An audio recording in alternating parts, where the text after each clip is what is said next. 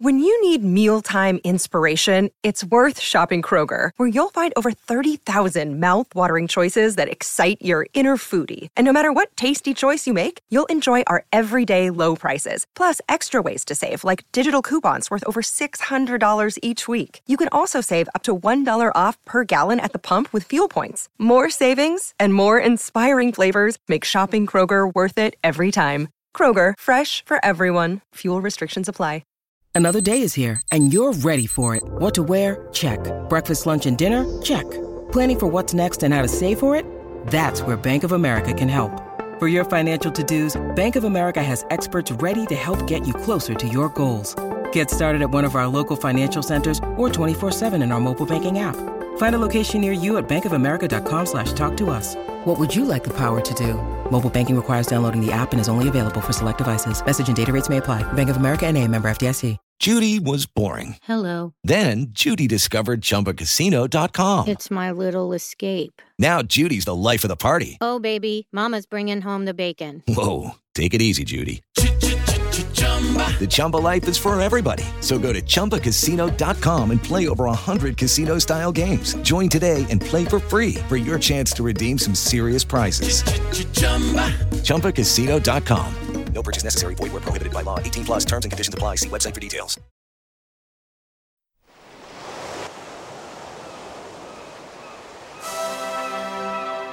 Hello and welcome to Footballistically Arsenal. I am Boyd Hilton. Sidekick Josh is in his Soho House Star office and was my literal sidekick over the weekend um, at the Arsenal Bournemouth game. We sat together on club level, gave Josh a bit of the elitist flavour of uh, atmosphere of which what it's really like to watch a football match and support a team in club level. I'm sure we'll get on to Josh's thoughts about that later. We've also got two two spectacularly uh, good guests, regulars back as ever, season after season. Adam Bernstein is here. Hi, Adam. Hi, Boyd. How you doing? Very well, thank you. And you? Very good, thank you. Excellent. And uh, we're joined by the legendary Nick True of Arsene Knows fame and George Knows fame, and now surely Arteta knows. Nick.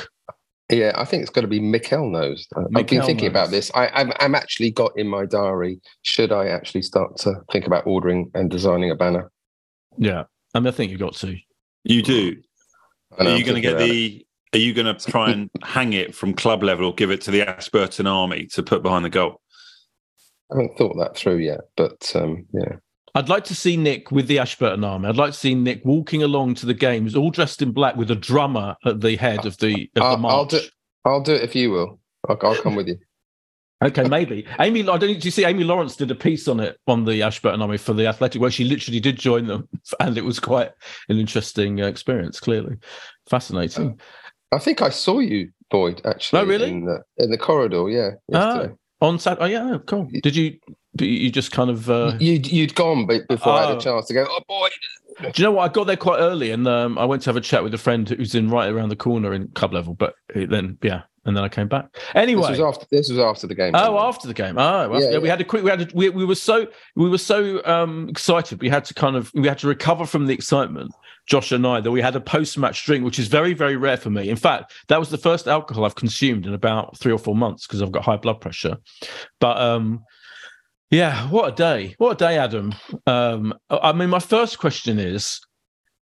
Of all of, I don't know if like me, like I've been spending much of the last 24 hours, apart from just watching uh, Man United get beaten 7 0 in an, another joyous moment of the weekend. I would spend the rest of the time pretty much watching footage of people celebrating the goal, the 97th minute goal.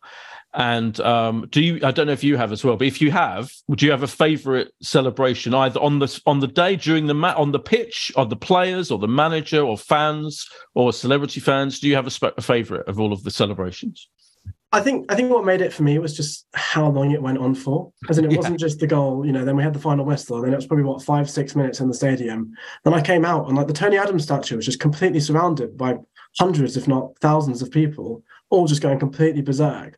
All like strangers just hugging each other as if it was something you'd never, you know, something I've really almost never seen before. Um, Yeah. And going to Arsenal, even on days where we've won, you know, FA Cups or things like that, never seen anything um, quite like that. And I think, yeah, it was just sort of the not I couldn't pick one out, but just the, the general complete melee um, was just incredible. Yeah, fair enough, Josh. I've watched so much fan footage over the last 24 hours. It's uh, unique, but my favourite one of all is, oddly enough, um, Bournemouth fan footage. Oh, yeah, yeah. Because unlike everywhere else in the stadium where the cameras are shaking everyone like mad, it's incredibly still from the Bournemouth end and just sort of shock and disappointment. But yet there is sort of one Bournemouth fan who just pans beautifully Mm. around the euphoric Emirates Stadium as is you know, jumping for joy. And that is well worth Yeah. searching out on YouTube for those that haven't. And if you look carefully, I think I've seen that very same video because it starts with one guy, doesn't it, looking fucking miserable, and then gets back to him. If the in, in the just above in club level, there's a guy with his shirt off. The guy's taking his shirt off in club level, which I'm sure is against the rules, and you just never see. And another thing you've never seen in the history of football and the and the Emirates is anyone kind of going that far, stripping off in club. I know you nearly did um, yesterday, Josh, but um, I just about restrained you from going that far. I mean, we we've done some incredible things, haven't we? Because we we've heard how when we did win away at Aston Villa, having been behind at half time, that was our first away win out of London. Was it since two thousand and nine? Yesterday was the, the first time I think we come from um, from two 0 down since we beat Spurs five two, and that's I think going back to twenty twelve. So it's just you know some extraordinary um, you know things that we've seen over you know the last couple of weeks um, alone, and everyone is immediately talking about where does this rank in all-time Emirates moments. You know, it, it, hmm. it is up there, isn't it? With Arshavin and Barcelona, it, you know, it's an isolated night. You're not quite in a title race, but it was kind of euphoric because it was beating the then best team in Europe. Leicester, Welbeck's been mentioned, and you know, you felt like you're back in a title race. This is like whilst we're on top, having a moment like that Yeah, in a game that you know drop points would have felt unthinkable and that's what you said boyd i don't know if you've reflected on it but kind of the difference between winning this game like 1-2 nil and winning it in the manner we did you know what what does that do for us Yeah, there's also the Arsenal Man U game. We shouldn't with um yeah Eddie's Eddie's 90th minute goal. But Nick, before Nick, what, do you have a favourite celebration? Did you immerse yourself in the celebrations? Yeah, I've been watching all of it, but uh, th- it was just being there and Mm. seeing seeing the whole bench run onto the pitch. It was like bizarre. I don't think I've ever seen that ever actually Yeah. at, at a football game. That was brilliant moment. I loved that. That really excited me. I think the bigger thing for me is it's just it's like a feeling that you know you can't explain it to anyone else. I came home told told the missus about it, but you can't explain it. It's a feeling, and hmm. I think I think that feeling to me is a George Graham feeling. It's a George knows feeling more than an Arsenal feeling. There's a little bit of Arsenal there, but it really feels like that first championship um, side when we beat you know when we beat Liverpool and we weren't a, a team of stars at then, same as now, young players, um, wingers. Um, it's just a most fantastic feeling. You just feel that they're going to have a go, whatever happens, and um, it's super, super exciting feeling right now, isn't it? Absolutely. I have two favourite. The reason I brought it up is I have two very special favourite moments. One is um, uh, Mikel Arteta's um, with the little kid, the little boy. Who does Yeah. any, still, I don't think anyone knows who that who's that, that little boy is. It was a one one little man um, pitch invasion. Somehow managed to get to Miguel Arteta, who kind of celebrated with him, and then was like, "Oh, hold on a minute, who is this kid who's invaded the pitch?" That was amazing. And my other favourite was right in front of us, Josh, which I remember seeing at the time, and then I kind of forgot about it because it didn't quite sink in. Then in the magnificent clips of the main angle that everyone's taken like photos of of all the different players' reactions. Because Martinelli goes into the goal to get the ball, which was weird, by the way. Uh, but my favourite was Odegaard, who took the corner, and and when and then when the goal went in, he literally collapsed to the ground flailing and with his hand literally like he could not he could not move and he just kind of like completely collapsed and just was like st- lying there for quite a long time and i think crying as well i think crying tears of joy there was a little there was a bit of welling up in Albert as well i know me josh and uh and our friend that we were with were, were definitely welling up weren't we josh Yeah, um, yeah, we embraced heartily. I would say, Boyd, you, Yeah. um, Lewis, and I. I also noticed Ben White's um, goading, you could perhaps Yes. say, of Yes. Neto in in the Bournemouth goal, who had obviously been time wasting and eventually got his booking. Um, so yeah, there were there were so many aspects of it, and you know, I feel like if I go and watch any you know more videos, you'll you'll, you'll spot something that you you didn't at Yeah. the time. But what Nick said is so true. That kind of jumping of a bench, it felt almost like what you might see at a World Cup or something with a you know a golden goal or a penalty shootout win or something where it's over, we're done. You could all run on now. It was just so unusual to see that in a in a in a league game um, of this side. But yeah, I did see a poll put out by um, Chris Godfrey, who we, we've had on uh, Yeah. the journalist in, in the in the Guardian's past. Chris Godfrey. The guys, and he he put out a poll going, "Does yesterday's game make you more or less confident about a Premier League title victory?" Because there is an argument here that going two 0 down and two 0 down with Ramsdale making some outstanding, you know, one incredible stop in the first half, and then even a, a very good stop, I think, when it was only two one in the in the second. There is an argument here to go. well, Actually, yes, they did show some some real issues and frailties. Um, and I was also confused by Arteta's comments after the game that he insinuated he knew that Bournemouth might do what they do from kickoff, and yet we totally didn't look ready for it, which was also Yes. a concern.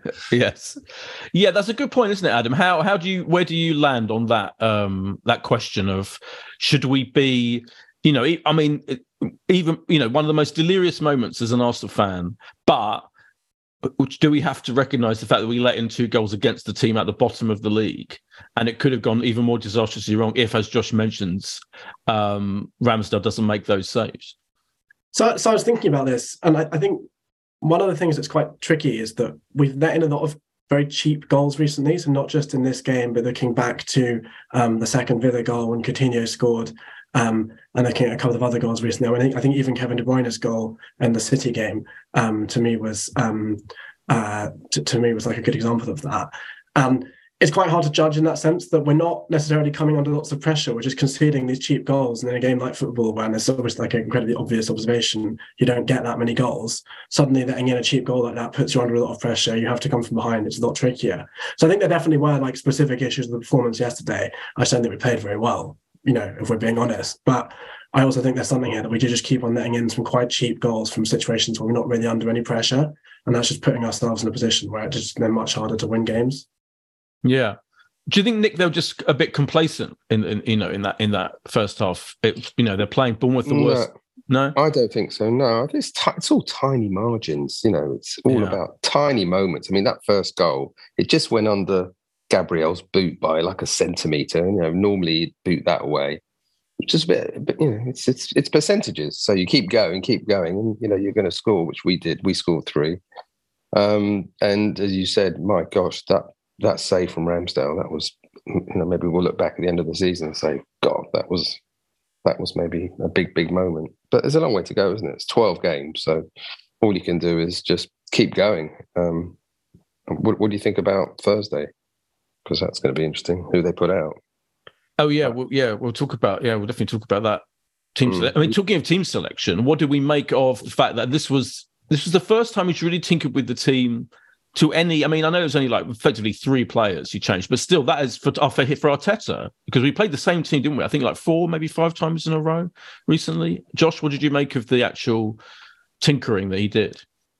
Well, I mean, the the tinkering is is one element, and then the ruthlessness that he showed within Yeah. the game is, is another. I think Tomiyasu, he's wanted to back because the error he made against Man City was, you know, was of course, you know, a, a- a glaring mistake that cost us dearly in that fixture. And I think the temptation was almost like, well, you know, if you put him out the side for a few weeks here, you, you kind of you know, you, you almost kill the guy and kill the guy's confidence. So the fact he's tried to integrate him and put him back in the starting lineup, but he he had to be ruthless. It hadn't worked for the first half. It was a a change we've seen a lot in recent fixtures. That one of them has started game and the game Tomiyasu White, and the other one has come on for them, and it needed changing at half time. And you know, not not just because White got his first goal for Arsenal, but he offered more going going forward certainly than Tomiyasu had in the first half.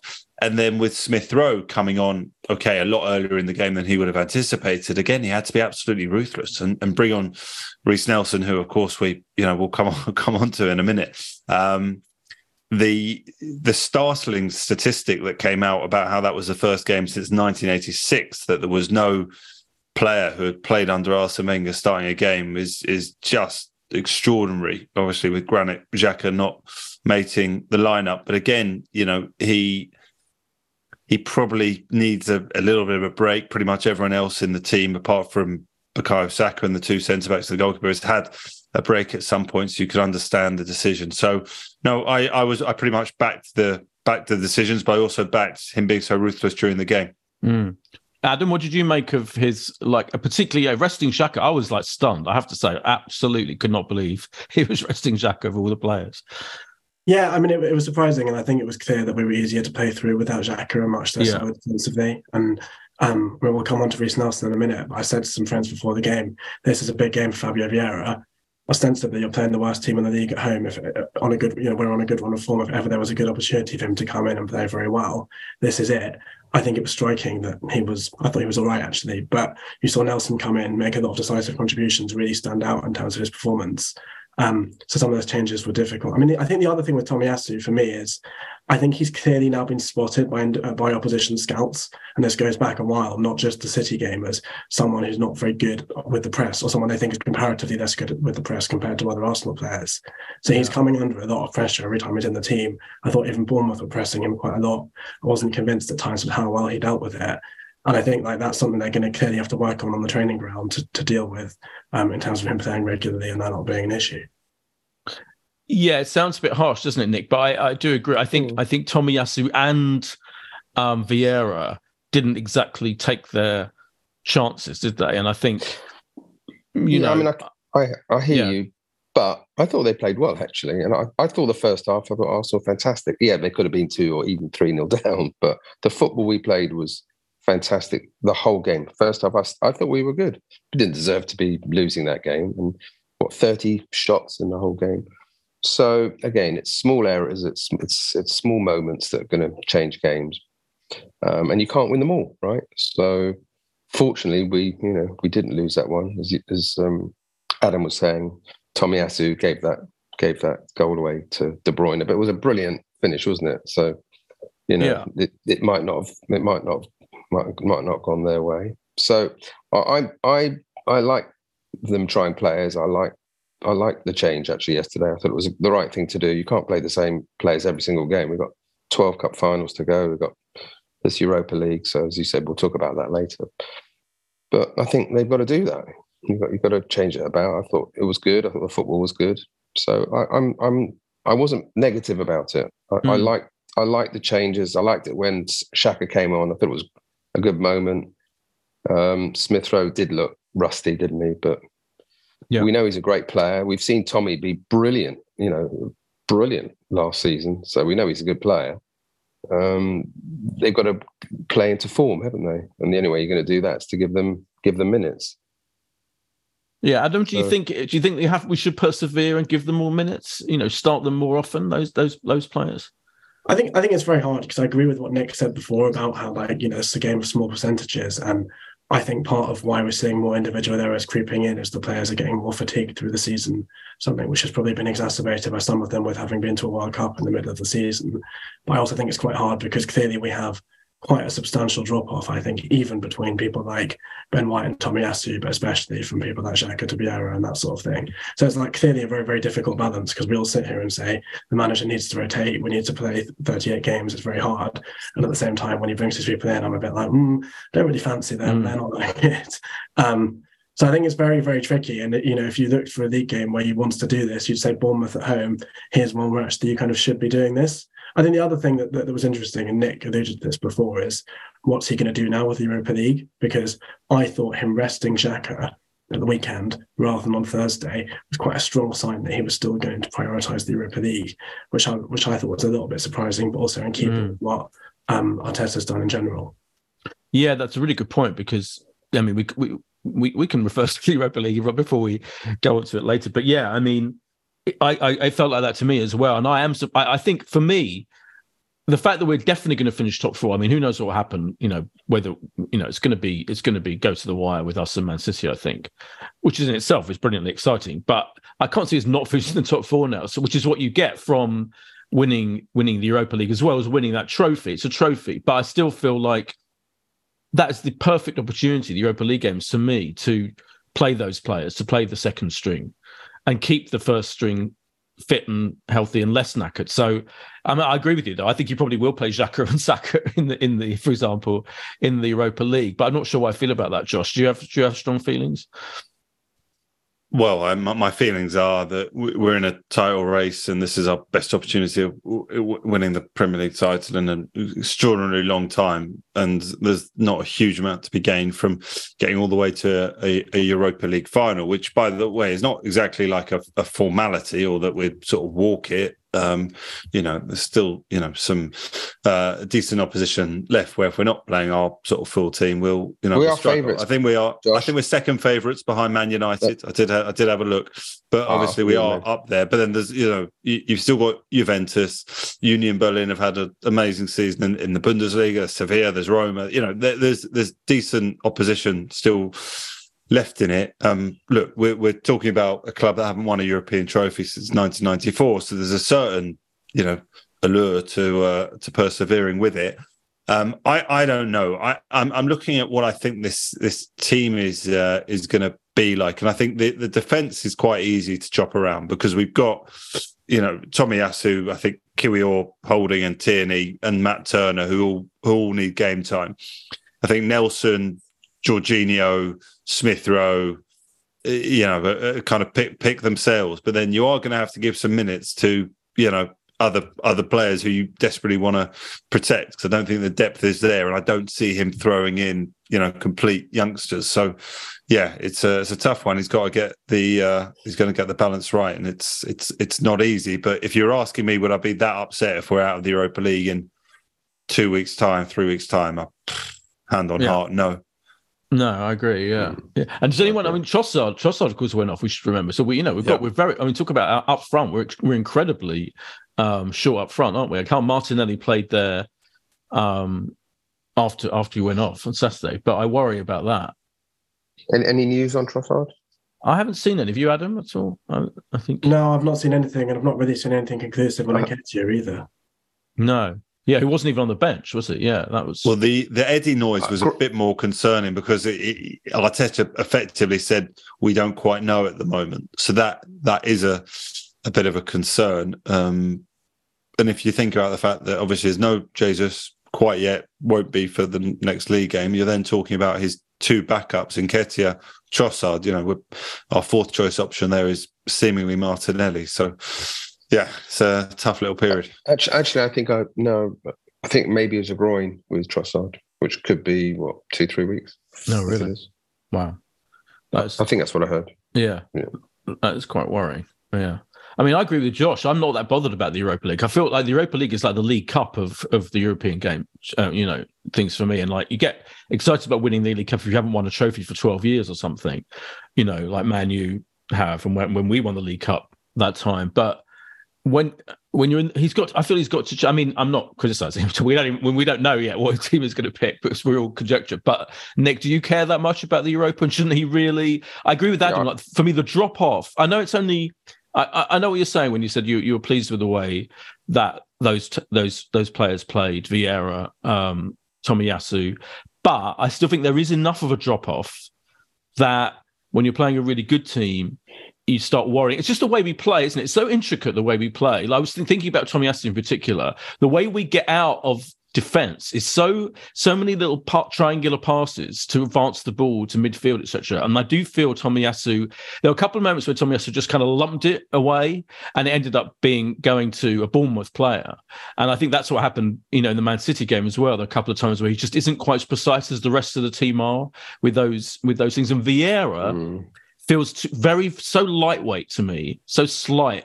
He, I feel he has trouble imposing himself on the game, and I just think because the way we play is so unique, and we we are unrelenting, aren't we? You said like in many ways we carried on playing as soon as they scored that goal. We played the same way, the same intricate attacks, you know, minute after minute after minute for the whole game, and it was incredible. But I still think we looked better once Xhaka came on, you know, once those other players came on. I guess my question, mm. along with this is a long winded way of saying, mm. do you try and stick with that A team and you know, as much as you possibly can and let the other players play in the Europa. Yeah, I remember when we went out in the FA Cup, it was we played half a team, didn't we? Yeah, sort of played five or six first team players. Well, personally, I would much prefer he played a B team and uh, and saved saved the players for for Fulham away. That's my view, but um, I doubt he's going to do that. Um, but I really hope he does because, as uh, Josh said, this is what what a position we're in. I mean, twelve games, top of the league. Will that happen again? Hope so, but you know, we, there's so many big teams around us that can keep strengthening in the summer.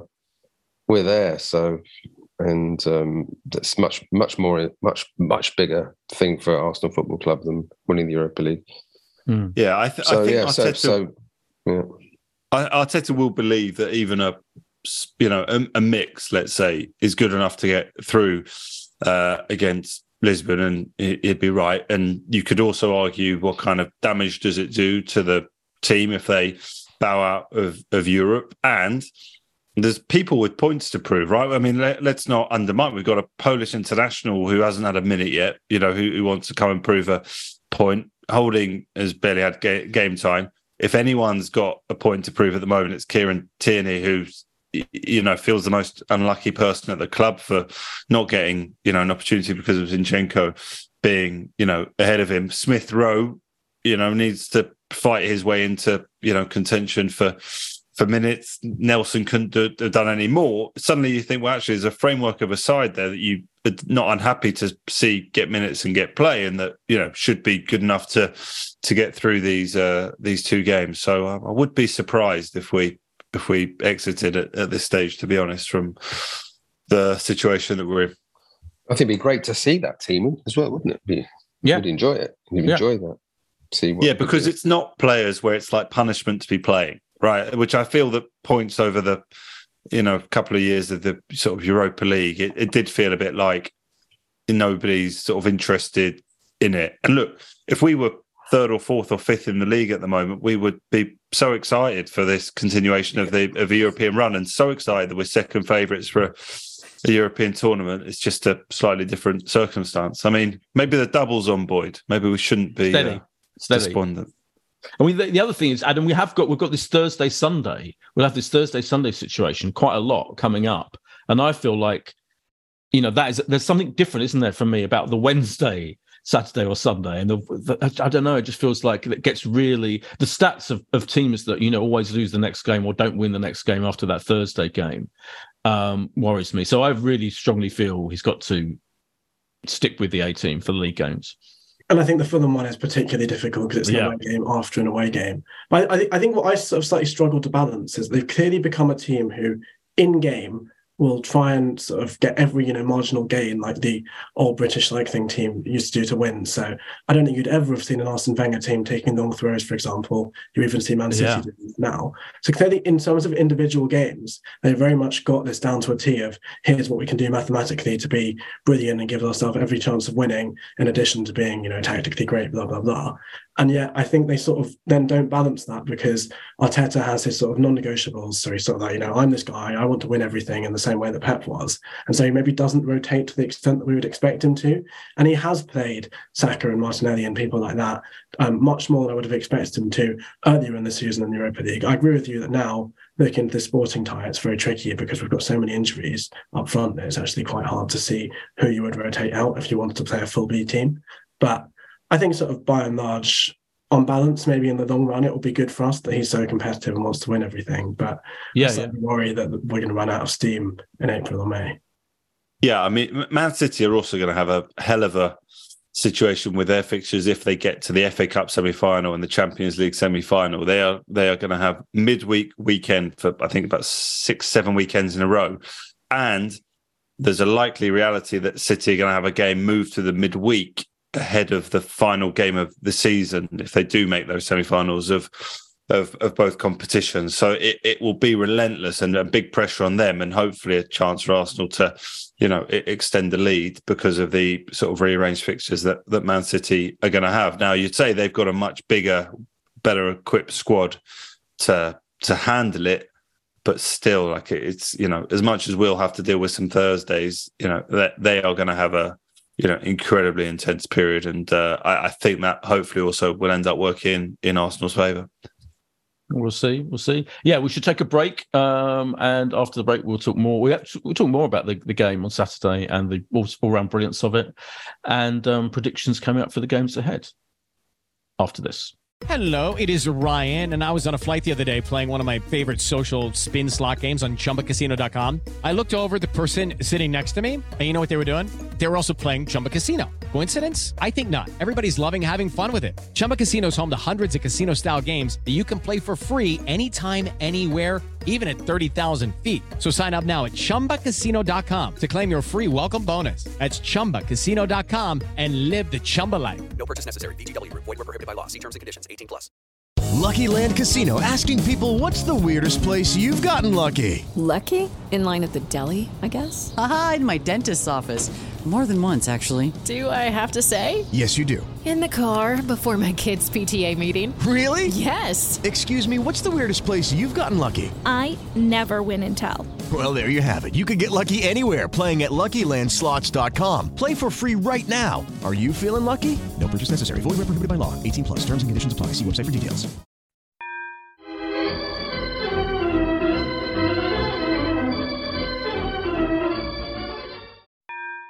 And we're back from the break. Um, we should just acknowledge, which you haven't really done yet. I've realised as we've as we've gone on to talk about lots of other issues that um, I mean, Reiss Nelson came on in that game and was brilliant. Right from as soon as he came on, I was just a much more dynamic. Let's say I felt than um, than Vieira or whoever you know, uh, and, and just Trossard is that and him, um, and he also I, I when I watched it back um, on I watched they had the whole game on Sky last night that he tried a similar, very very similar chance just a couple of minutes before that 97th minute chance where he almost had a practice shot, and like I feel that's key in the fact that he then struck that winner with such like power and accuracy through about five different players, like you know, seemed to be in the way, and somehow found a sort through. It was incredible, wasn't it, Nick? with with his wrong foot.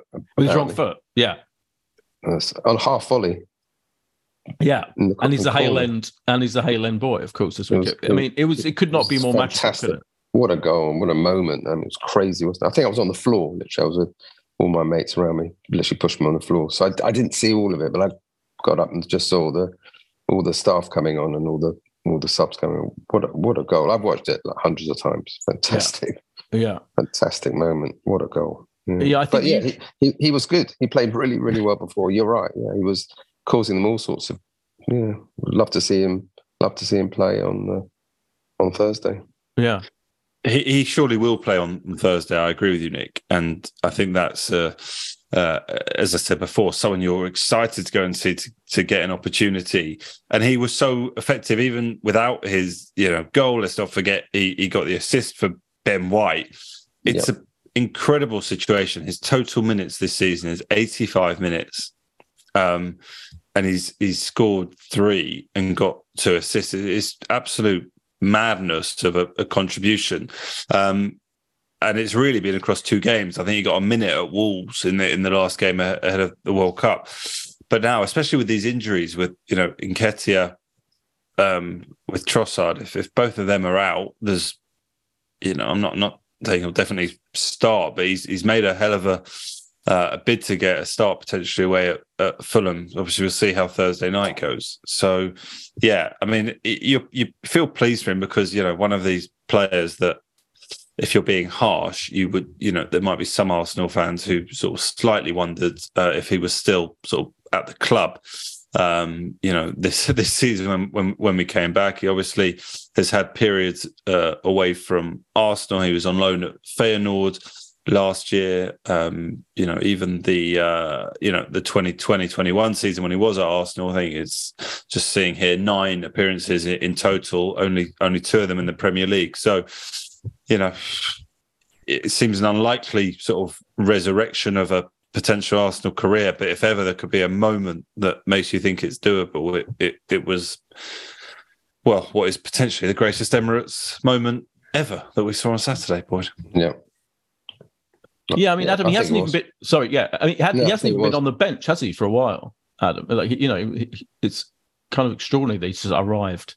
Yeah, it's, it's it's absolutely incredible. And I mean, I, I said this before about um, saying it was a big game for Vieira. Like people maybe will say that you know Reiss Nelson's found his level and playing really well at home to possibly the two worst teams in the Premier League. But there's nothing wrong with being a flat track bully. Those are people over the years who struggled to be a flat track bully, and people who can make telling contributions like that is massive. But I think you've heard me come on here before and compare us to the Liverpool sides, which which won the league.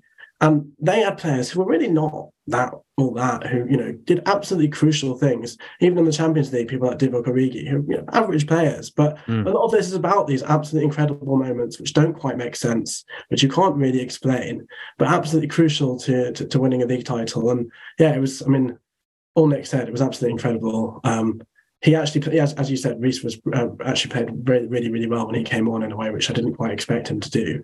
And I think that is, as you said, Roy, to go back to your question, what's kind of surprising about it is he's been not really been in at all since the Forest game. He's not, you know, off the back Yeah. of played those. I know he did in the Europa and in the League Cup, but um, but he's not played those. You know, he's come back in again and straight away made an impact, played really well. Um, all credit to him. Yeah, I, I guess. Look, he's unfortunate, isn't he? You know that he's had you know injury situations. I think the most recent of which was was a, a thigh uh, problem. Um, you, you know, he he just hasn't seemed to have, be able to get any momentum. But you wonder now, especially with you know two Europa League games in the space of um, you know a week, and surely some contribution uh, against Fulham. There's actually you know a potential to play sort of four, uh, you know, make four games in a row some kind of contribution and, and get that momentum and hopefully keep fitness. And it's a worry, isn't it, when you've had a player who's young who's had so many injuries, and we're, we're seeing that I think with with Smith Rowe, it's going to take time for him to get back into a situation where you you look back and we'll remember moments like the North London derby where Smith Rowe was sensational in, in the home game, and you know you, you're looking at these like Hale Enders in Smith Rowe and, and Saka and and Nelson, and you just you just want them to do so well. So, um, you know, looking at it now, you'd say you know Nelson is one of those players you'd expect to at least be coming off the bench if uh, if not starting. But just talking about Vieira there,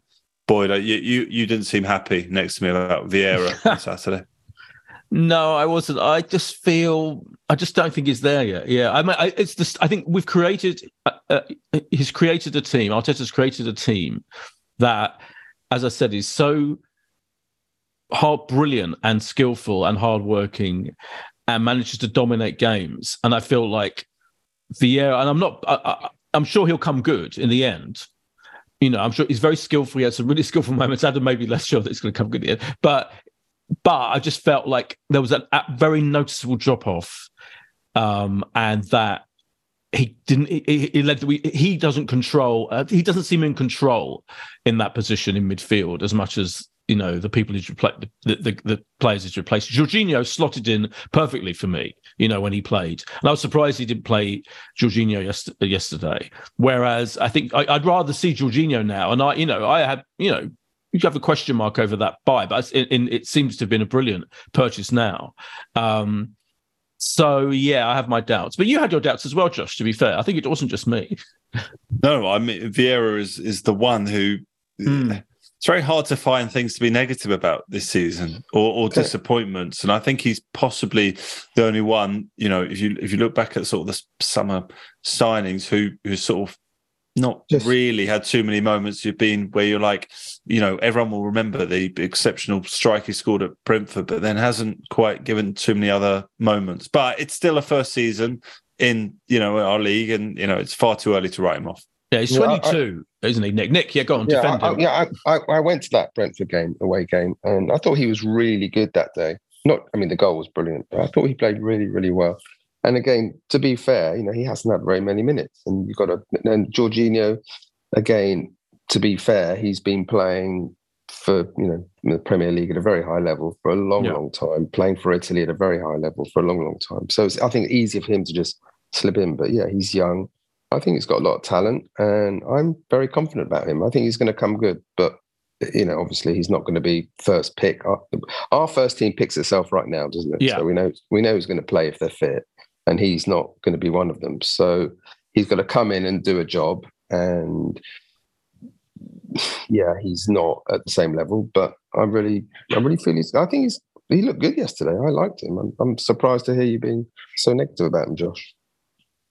I thought he played quite well. I'm sorry to upset you. Um, look, it was. Uh, I, I, I'm not looking for things to be negative. But I, oh, I, I didn't think he sort of had his, his best day sort of yesterday. Um, I think we'd probably all hope for more. I think it is only that Brentford goal that that we've seen from him. He he did get an assist, of course, in the uh, the final goal against Aston Villa, but um, I even think Adam and I might have been able to slip in Martinelli with um, with half the pitch um, still to play. So look, I, I, I certainly how we go. I, I, think there's still a player there, another one who you expect probably to be given um, more minutes. Um, you know, across these, you know, Europa League games, home, home and away. I, am not writing him off, but um, I don't know, Adam. If there was one play, the slight disappointment this season, is is it him or is that unfair?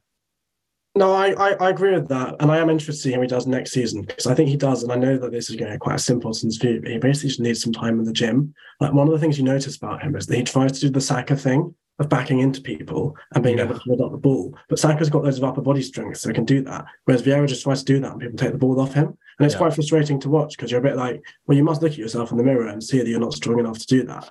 Um, but I sort of feel that with a summer of, you know, protein shakes and whatever else these people do, um, come back three months later and um, creatine. Yeah. Yeah, yeah, you're right. I mean, there's a, there's a picture. Sorry, there's a picture of um, Vieira and Martinelli in the in the tra- just changing room after the game, and he looks like he's the slightest figure.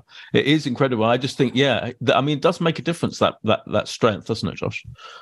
It does. I'm just looking here how many minutes he has been given on the back of the uh, the comment there from Nick, and he certainly has a point. You know, Everton, you know, came on when we are one 0 down for the final 30 minutes. He got nine minutes against Brentford, seven minutes against City, 11 minutes at Villa.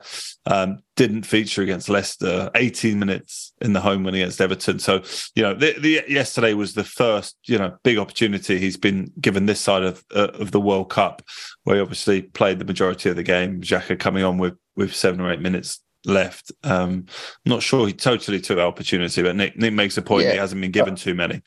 I mean, both goals. I think it. You know, you'd have to say they I mean, Gabriel's been brilliant, but you know, both goals were down to him. I'd say, sadly, but that happens. Again, small moments. By the way, what about when Martinelli was through, completely through yesterday? Uh, and I yeah. thought that was the moment. That was like the you know, like that sort of Vardy moment when Leicester just somehow won every game, and you know, it was like he was going to smash it into the bottom corner, but he smashed over the bar. I thought that was the moment we were going to win it yesterday. I didn't think after that. I thought we that was it. But there you go. Do you remember that? Oh yeah, fantastic. yeah, yeah. That was a fantastic run. Yeah, and it, yeah, and it, it was yeah, and there was another Saka. I mean, a couple of players had very had brilliant chances. There. Saka had a brilliant chance at one point um, that he blasted over. I think. Yes. Um, there was the one that hit the post where there was like goal yeah. scramble. So he, he, he, armed it onto the post. The, yeah. The, uh, yeah. The Bournemouth player should have been. That's yeah. another penalty we should have.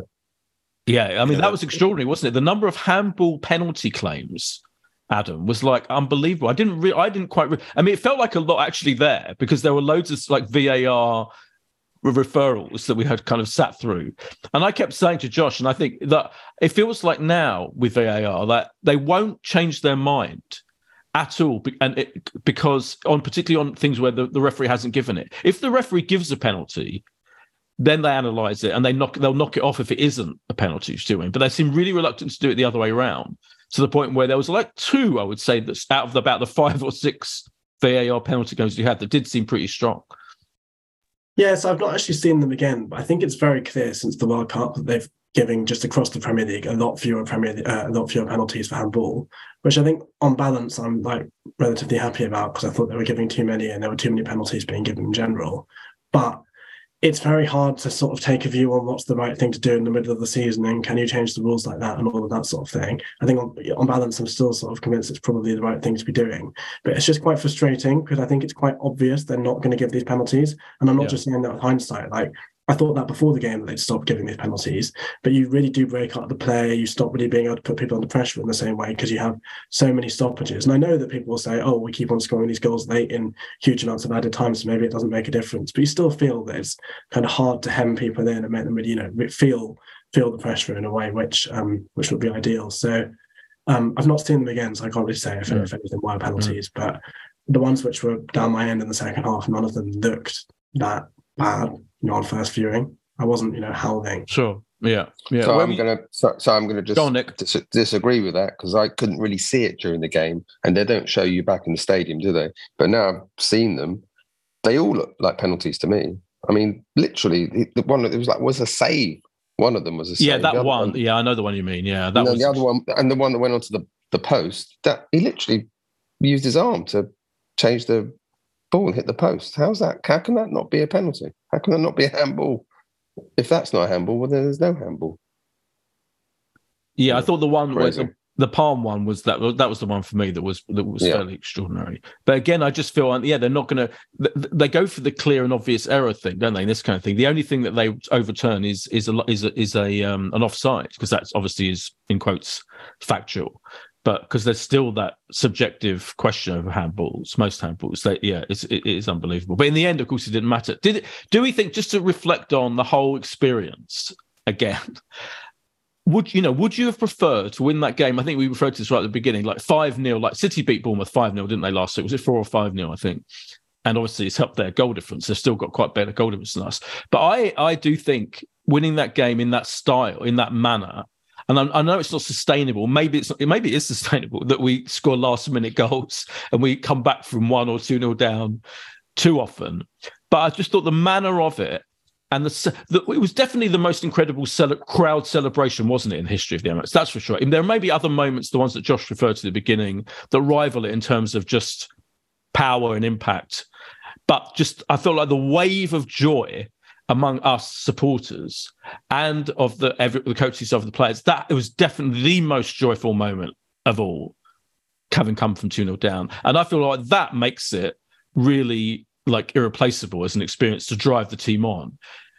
Do you feel that way adam? That you know it may be that significant. I think you know you'd expect i think we all predicted you know 3 4 nil against bournemouth but actually that version of events could be more of use to us psychologically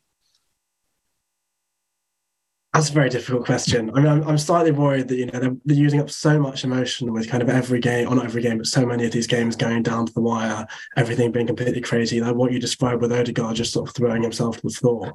Um, It's still what early March, and can you really sustain that for the whole of the season? You've mocked me coming on this podcast before, Boyd, for my comments about Pep Guardiola being bald. I'm if, if I'm not bald by the end of the season, I might at least be, I might at least be completely grey yeah um, uh, with the, with the stress of this stuff. So I think it could it could spur them on, but I kind of think similarly, like the Leicester game was quite good in the sense it was an extremely boring game. And I don't think it's one which you'd really want to watch back over and over again.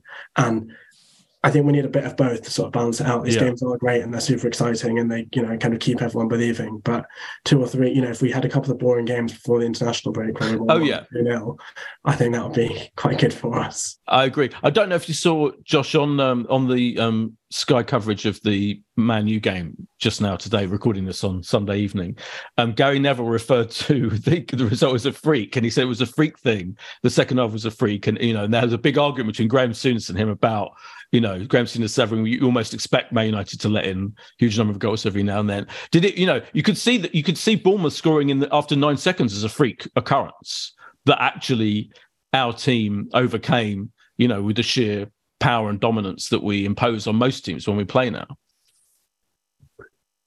Well, I mean, it's the second quickest goal ever in Premier League history. So the you know, thirty odd years that tells you that we we saw something pretty unusual um, happen at the start uh, of the game, and I think Zinchenko could have been, you know, more more switched on than he, than he possibly was. But as Nick alluded, there was a, you know, an extraordinary touch from Saliba that perfectly took it into Billing's path, and, and he scored a goal. And you know, it, it, that doesn't happen probably you know ninety eight percent of the time when that ball goes into the box in in the way that it does. Um, I, there are there is cause for concern, right? Because Arsenal didn't manage that game incredibly. So in that first half, I thought our response for 10, 15 minutes was brilliant. Odegaard had a shot that Neto got down to, and Saka possibly could have done it better on the initial replay.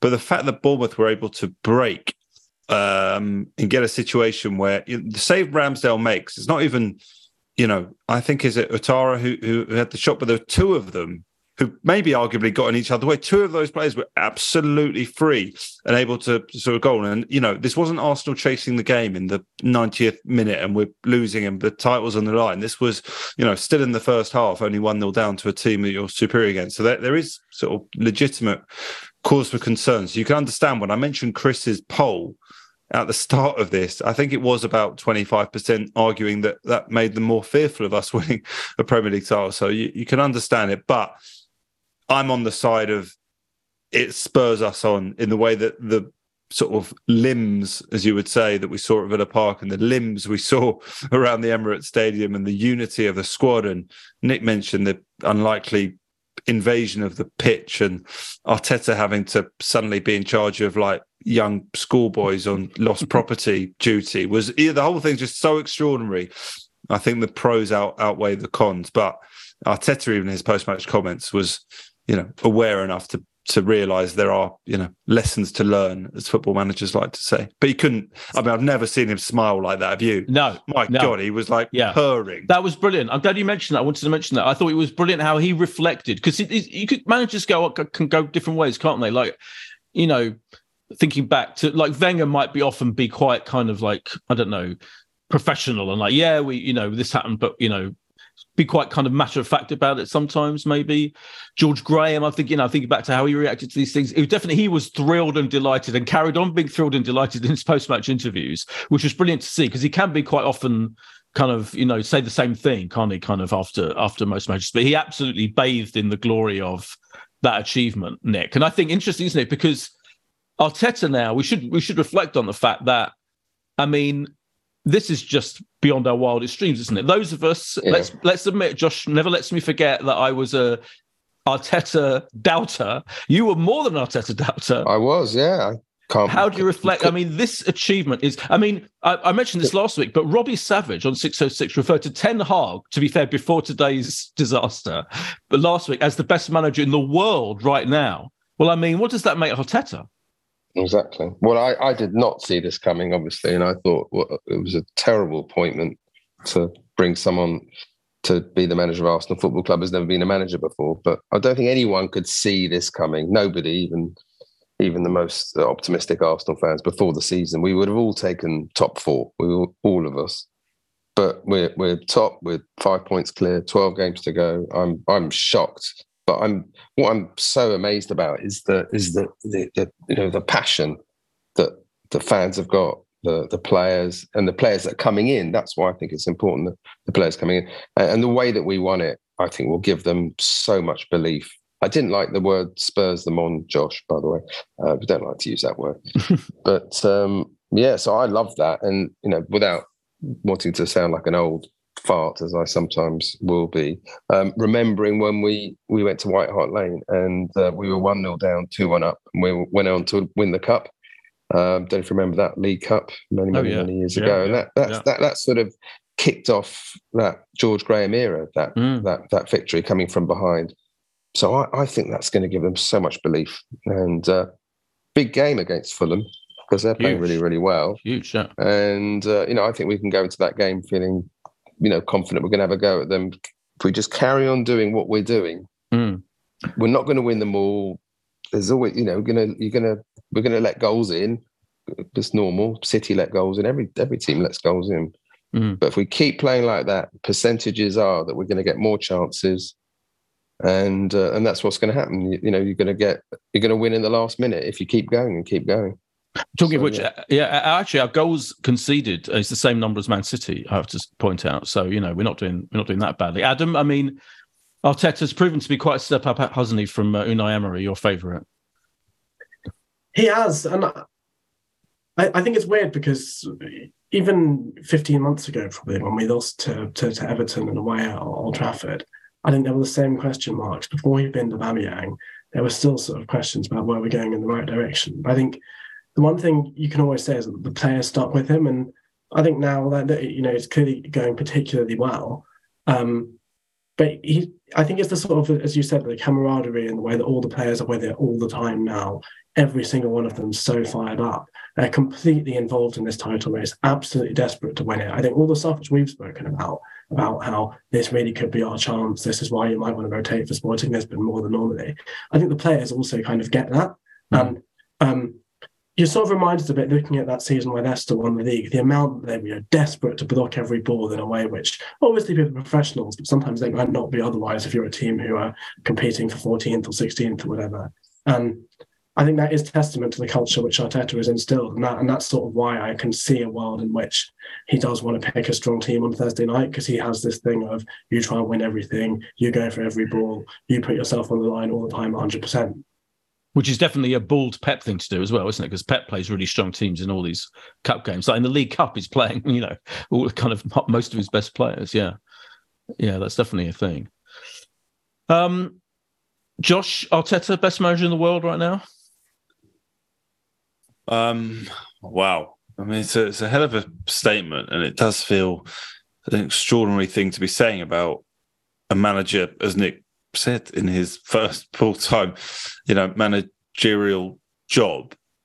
And this isn't Leicester. You know, we're, we're not Leicester who have fought off relegation, but we are a team that was something like 50 to 1 to to to win the league. This will be the second biggest shock in in Premier League history um, if if we do it. And you feel like he has got this team playing to its absolute maximum, right? The the, the sort of strength um, and improvement we've seen in, in so many individuals, um, you know, has to give him credit. I, I can't remember who I saw on on Twitter the other day, but they were um, sort of pointing out about how many of those sort of terrible sort of defeats we had during COVID when there were no fans in the stadium sort of been wiped from our memories, right? Mm. Like, was it was what was the one where Aubameyang was it Aubameyang scored the own goal was that Villa possibly? We, we yeah. I'm looking for Adam to help me here.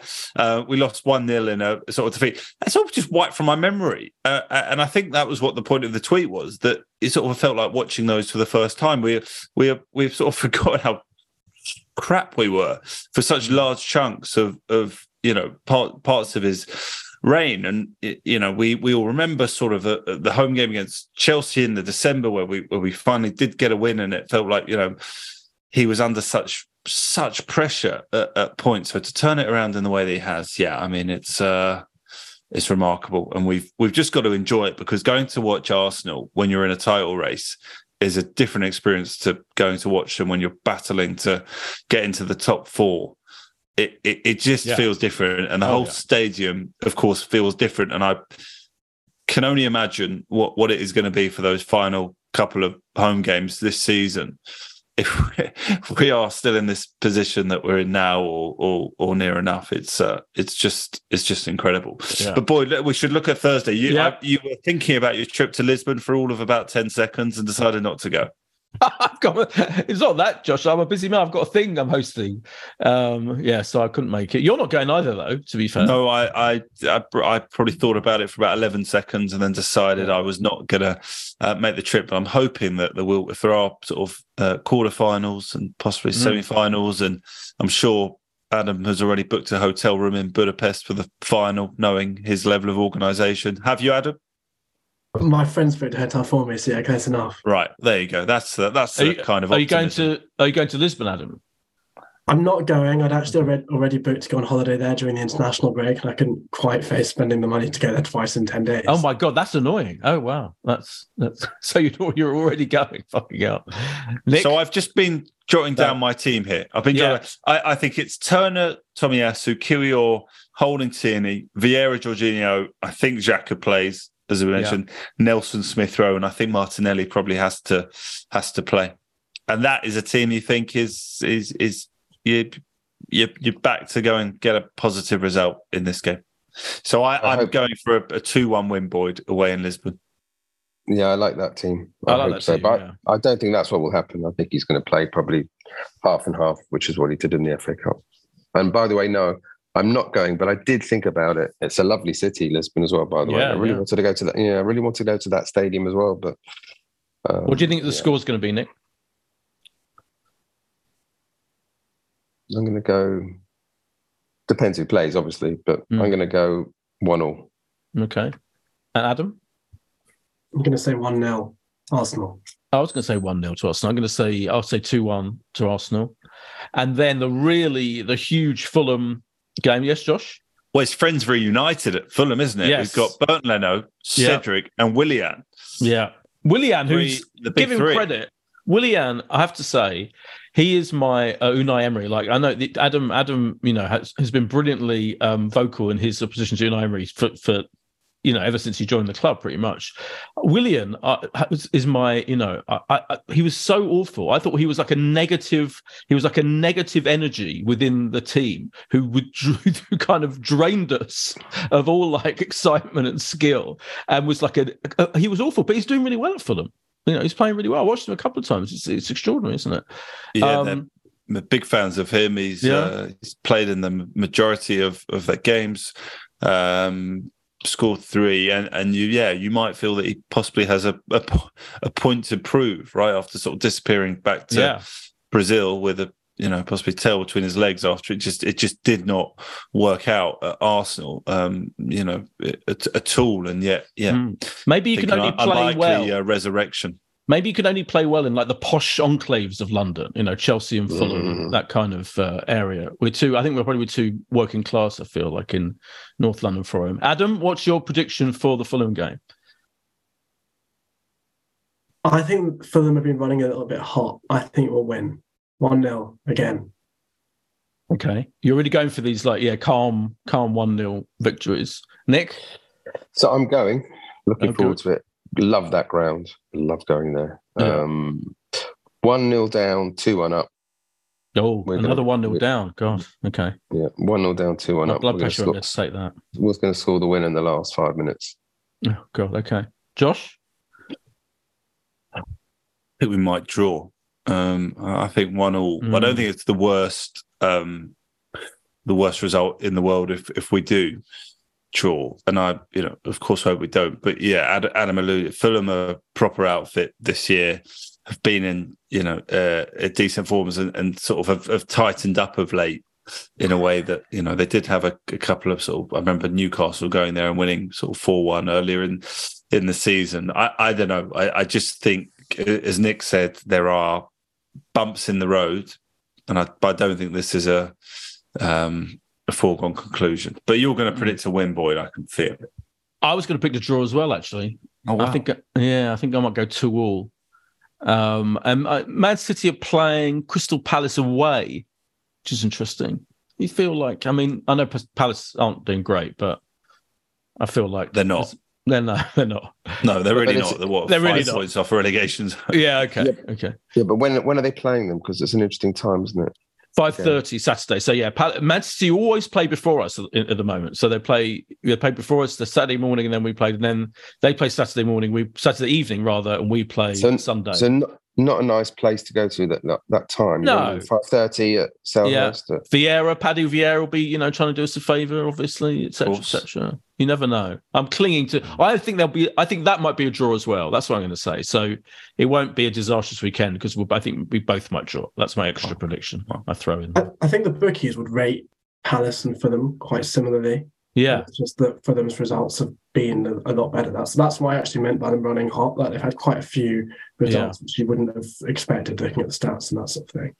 yeah, I absolutely. read, I read that Palhinha, I think, is out for the game, isn't he? Because Oh, of the right. card. Yeah, And I think, That's I think he's one of their one of their best players, if not Yeah. their best player. yeah. I mean, they're currently seventh in the league. That is pretty fucking incredible, isn't it? Really. Um, yeah. We'll see. Um, all, that rem- all that remains for me to say is thank you so much to Nick True, to Adam Bernstein, to Josh Landy, and to you all for listening. And um, I think we're all kind of exhausted after the extraordinary events versus Bournemouth. And how must the players feel? Yeah, that was a good point that Adam made. Actually, the players should probably be knackered trying to come back for that. But we'll find out what happens uh, in the next two games. And we'll see you next week. Cheers. Bye. If you want to advertise on or sponsor this show, check us out at playbackmedia.co.uk. Sports Social Podcast Network. Hey guys, it is Ryan. I'm not sure if you know this about me, but I'm a bit of a fun fanatic when I can. I like to work, but I like fun too. It's a thing. And now the truth is out there. I can tell you about my favorite place to have fun Chumba Casino. They have hundreds of social casino style games to choose from, with new games released each week. You can play for free anytime, anywhere, and each day brings a new chance to collect daily bonuses. So join me in the fun. Sign up now at chumbacasino.com. No purchase necessary. Group. Void were prohibited by law. See terms and conditions. 18 plus.